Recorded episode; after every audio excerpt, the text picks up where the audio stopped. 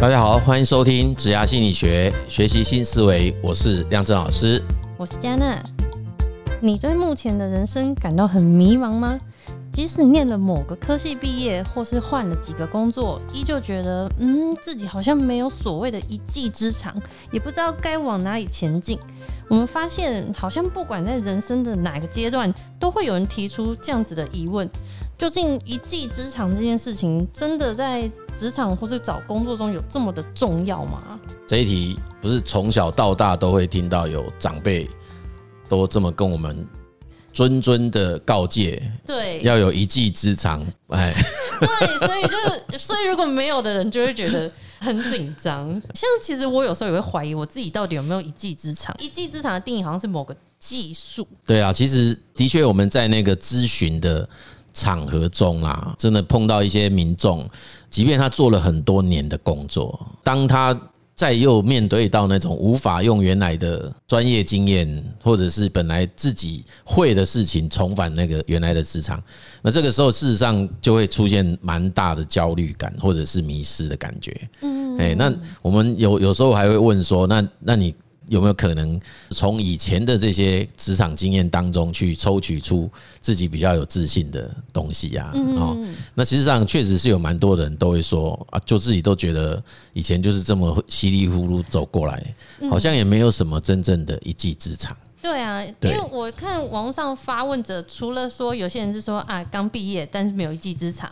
那也有人说，呃，三十岁了，好像还没有一个一技之长；还有人说四十五岁了，还没有一个一技之长；然后还有到六十岁了，还没有一技之长。我们就想说，嗯，就刚毕业觉得有点迷惘，就算。可是你说到了四呃四五十岁还没有一技，他是怎么活到四五十岁？对啊，所以其实大概 就是到底没有贬义。我这个是觉得很就是嗯，真的是这样子吗？对，因为如果说可以有人这么一。这么自己认为没有所谓一技之长，他都可以一直到在生涯阶段算是比较叫中高龄。对对啊，那如果他的讨论议题是说，啊，人是不是要有所谓一技之长？才能够在职场生存，嗯，好像这样子的一个议题，似乎就蛮吊诡的，对不对？哦，是不是就是说，哎，对我，我是不是可以不用一技之长就可以也有办法生存下去？嗯，所以事实上这一题好像还是得去问说，呃，第一个当然我们要先去厘清的是什么叫一技之长啦，那它有没有一个绝对的标准？那通常现在如果我们要来看，以我们在企业征才上，哎，大概就会说证照吗？对啊，你就可能要有一些所谓这个，大概会被归在那个叫 skill 的那一个 dimension 啊，就是技能的那一个向度。所以可能是我自己的经验也可以算吗？还是一定要是有一个专业的认证？如果说从事这个工作这么久，这样算是一技之长？哎，对，从事某一份工作很久，这个就比较难去，只能讲那个那个历程产生什么样的成果。啊，成果对，那你产生那个成果用的是什么样子的能力？能力啊，那这个部分可以要再做一些进一步的推敲啦。啊，嗯嗯，那当然，如果说是找到比较有经验的咨询师或者是顾问，他们可能就会从旁来帮助你去萃取，让这个成果可以发生的身上的一些独特的能力。哦，好，嗯，对，那这个是一种我们觉得可以用这个方式来寻找啦。好，所以有时候我们也会请我们的民众啊，好好回想一下，哎，你过去有没有哪一件事情是自己真的觉得做得还不错的？嗯，那做的还不错，有一种是自己感受还不错，有一种是 别人说，哎，你这个做得很好，那也有一些是。真的是第三方啊，可能是客户啊，或者是跟你也没什么利害关系，他就会觉得，哎，你这个蛮厉害的，你怎么有办法做这个？回想看看，那那样的事情，其实很显然背后肯定会有某一种值得被萃取出来的能力。能力，嗯，这是一个方式。对，这是一种。那至于说这种能力能不能真的变成是下一个阶段的，对啊，变现的一技之长，好，那这个其实又是另外一个要讨论的层次哦。哦。对不对？因为有可能自己以前可以赖以为生的技能，它在某一个时间点之后就没有办法被视为是有价值的。比方说是，其实有一些产业更迭有没有？嗯，好，就是那个产业已经消退了。哦，哦，原先的技术现在已经可能被取代。对啊，它原先你其实很多资讯业都应该有这种感受啦，就是他以前可能会有哪一种城市语言的，那他如果没有与时俱进，有没有？哎，对他那个以前会做的事情，如果没有跟着 upgrade，嗯，或者是 update，那很可能他就没办法移动了。对，那那他原先的所谓一技之长，说不定就不存在了。对对对，那我觉得不一定是那一个专业啦，其实在很多专业应该都会有类似这样的情形。好，那同样在行业别内也会有这种相对性。譬如说我们在营造业的经验哈，那营造业里面就会有那种技术门槛比较高的。啊，比如说，你可能是呃泥做师傅啊，木做师傅，可能是在养成的历程就蛮久的。嗯，啊，从学徒到师傅就有一段时间。嗯，那从啊生手师傅到熟手师傅又是一段时间。嗯，那像在以前的经验，他们就会没有办法接受说，诶，在。工地当中还有那种在做清洁的啊，嗯嗯嗯，也就把一些杂物、工地废弃物收起来的哦，这一种我们也都称为师傅啊，他们就会觉得啊，那个那个没有师，他们没有什么技术。嗯，可是像现在就连帮人家整理都也是可以是一技之长。OK，对，所以这个这个有时候我们都必须说，其实对啊，我们都认为在某每一种工作应该都有办法萃取出某一些蛮独特的、有价值的。技能啦，哦，但是有，但只是说那些技能是不是它的进入门槛是比较低？就是大家要学习它比较容易啊。那这种所谓的被称之为一技之长，某种程度应该还是要有它所谓的区隔啦，或者叫独特性。对，好，那就是它要有，应该会有所谓价值，价值性会比较高啦。好，那如果要放到那种职场当中，可能就跟变现的。那个能力啊，或变现的程度是有关的。就是可能我这个一技之长的越难，我的变现程度就越高。通常是这样，就是越难越稀缺啊，就是它价值越高，变现价格就越高嘛。哦，了解。所以其实就是真的是看一技之长要怎么，你怎么去定义它的门槛是到哪里？对对对对对，没有错。所以其实一技之长，有人讲说是假议题，就是说比较站在旁边看，说还是有人就这么稀里糊涂就过一生嘛。对，对一个事实上，你就会发现。还是蛮常碰到这样子的民众，他是会焦虑的嘛？对啊，哎，就是他可能会随着他的年纪啊，嗯，就是慢慢步向迈向那个生涯发展阶段的后段、中后段，其实他会很担心啊。所以这个时候就是变成说我有盘点我的那个能力这件事情就变得对，而且在整个能力可以创造下一个一技之长哦。对，就是我们认为是在整个发展过程中都不应该。太过于聚焦在某一种专业上，对，当然就是我们之前我不知道是不是曾经录过类似这样内容哦，就是以前一本书叫《自学力就是你的超能力》，它里面在讲的概念就在提说专业通才，嗯，跟专才，嗯。那所以专才其实就比较像我们这一集在谈那个一技之长的概念，就是在我们老一辈啊，或者是我上一辈啊，就是都一辈子会一件事，对，他就觉得你一件事就好，而且你要把它变得很厉害，对。对。那我们还是会常常看到这种报道嘛，嗯嗯，有很多这种节节目，每个人都是这样子的，对对对对，而且这样子其实我们后来也发现，其实风险并不小哈，因为假设在那个职场环境变动很大的这种环境下，说不定他那个。专长可能会真的英雄无用武之地，就像我以前应该也讲过一个案例，是一位八十几岁的大姐，她是台湾当时从日本那里学会的那个全身针织技术的女装针织技术的，全身针织，对，就是她可以，因为那个针织那个毛线衣嘛，是刻定制的，对啊，你她可以你的身材，对对对，而且是就是一针的。不用接的，就是他就是一个人，他那个那件衣服反正就是从头织到尾。哇哦！那当然有机器在辅助啦，可是当时他学习的是日本的师傅来教的，很稀缺。对啊，然后他家里说有两三千件样衣，然后他那时候来咨询，就是想要看他。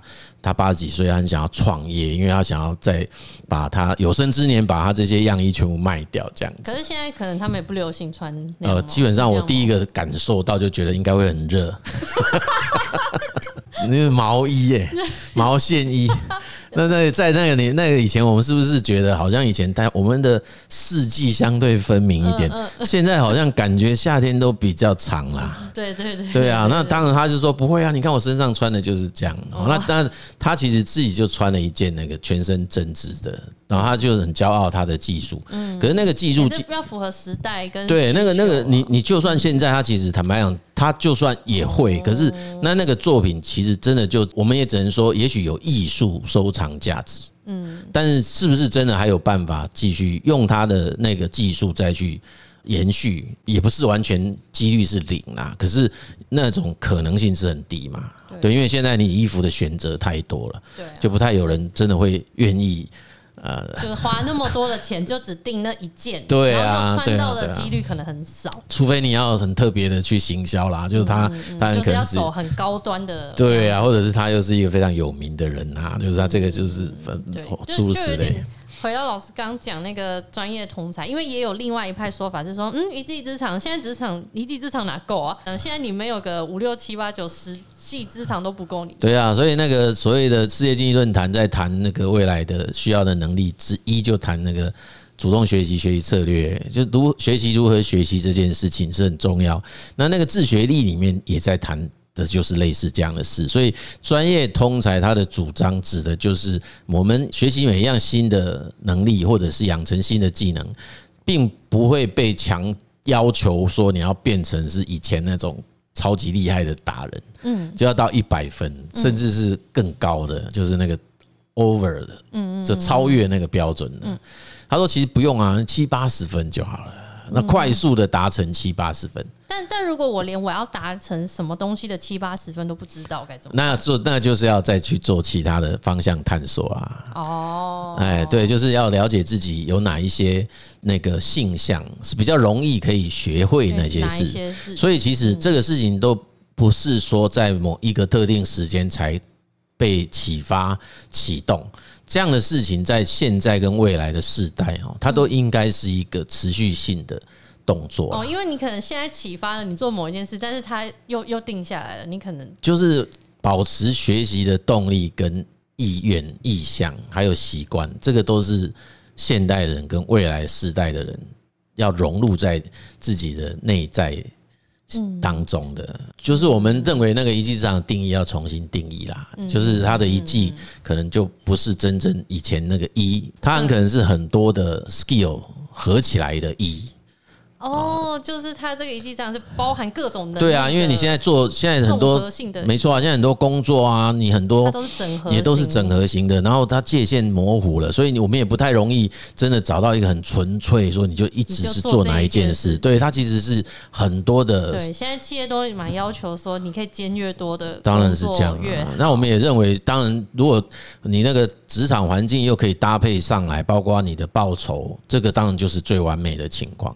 举例来讲，我们就是你说城市设计有前端有有后端，那它变成是全端。那如果说我可以有全端的能力，是不是有办法让我的待遇好一点？嗯，那我做网络行销的人，我可不可以从前面文案啊素材的设计，一直到后面广告投放跟追踪？哎，我可不可以有可能我都有机会涉猎，然后我也都会。嗯，那我能不能也拥有比较好的？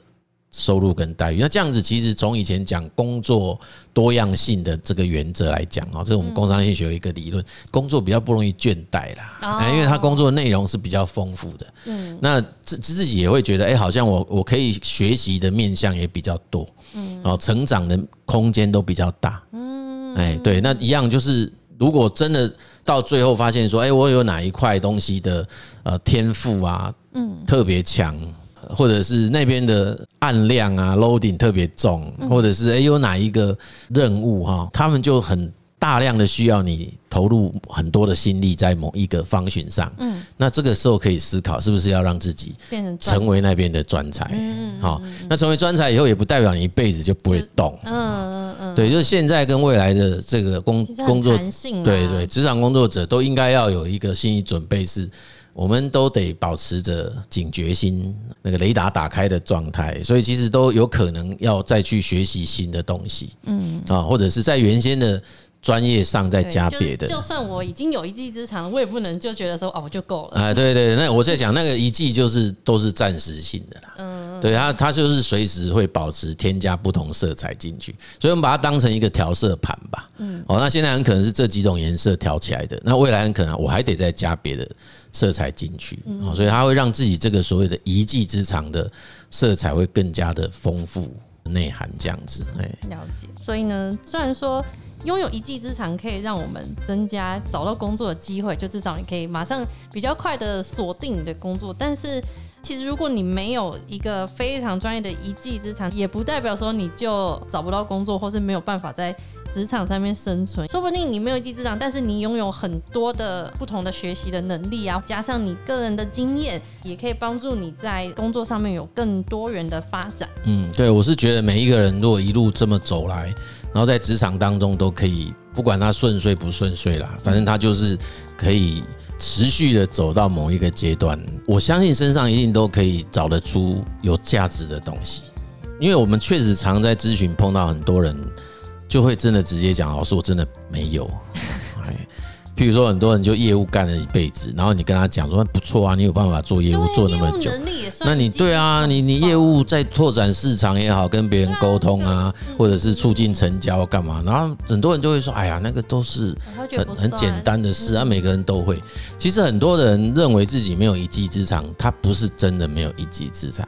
他是自己认为那个不叫一技之长，嗯嗯，所以我们在这个节目也是要呼吁啦，就是说，如果你真的这么觉得，其实也许确实是有必要去找一下职涯咨询师，嗯，那请这些咨询师用比较是另一个角度，对，或者是就是我们讲客观的立场，对，来帮忙你回顾整个职业生涯当中的。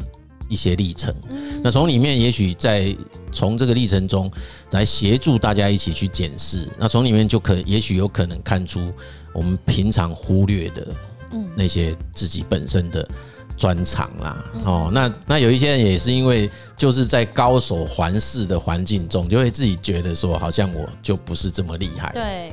音乐的啦，美术的啦，影像的，对，然后城市设计的，他们碰到他们周边都是那个很厉害的人，对啊，然后他就很沮丧，然后跑到面前，然后我常常也跟他讲说，哎，你相对我来讲，你赢过我一百倍啊，哦，那其实就是相对性的，所以当如果有一个第三方来提醒你，或者是跟你对话，有可能在那个过程当中，自己就会发现，哦，原来我自己的这一块并不差，嗯嗯，啊，所以其实我觉得。不会这么完完全全没有任何东西的哈，就即便是一个学校刚毕业的社会新鲜人，我都认为是有办法从自己过往的学习经验、生活经验当中去找到自己身上比较有别于别人不一样的一些内涵。那假设确实没有比较明明显的成果，那我们也可以找潜能啦，也 有办法去找到那个 potential，就是那个我可能比较。有潜力可以让那样子的啊能力发挥出来的内涵啊，那这个其实有时候只要透过一些适当的引导啊跟探索，也都有办法被引导出来的。这个是可以跟大家来这边做分享的。OK，好，那我们今天这一集的节目就跟大家分享到这边。如果你有专业啦一技之长的这个相关的议题哈，要跟我们这边做进一步讨论，也欢迎你跟我们联系哈。谢谢各位的收听，子牙心理学，我们下集见。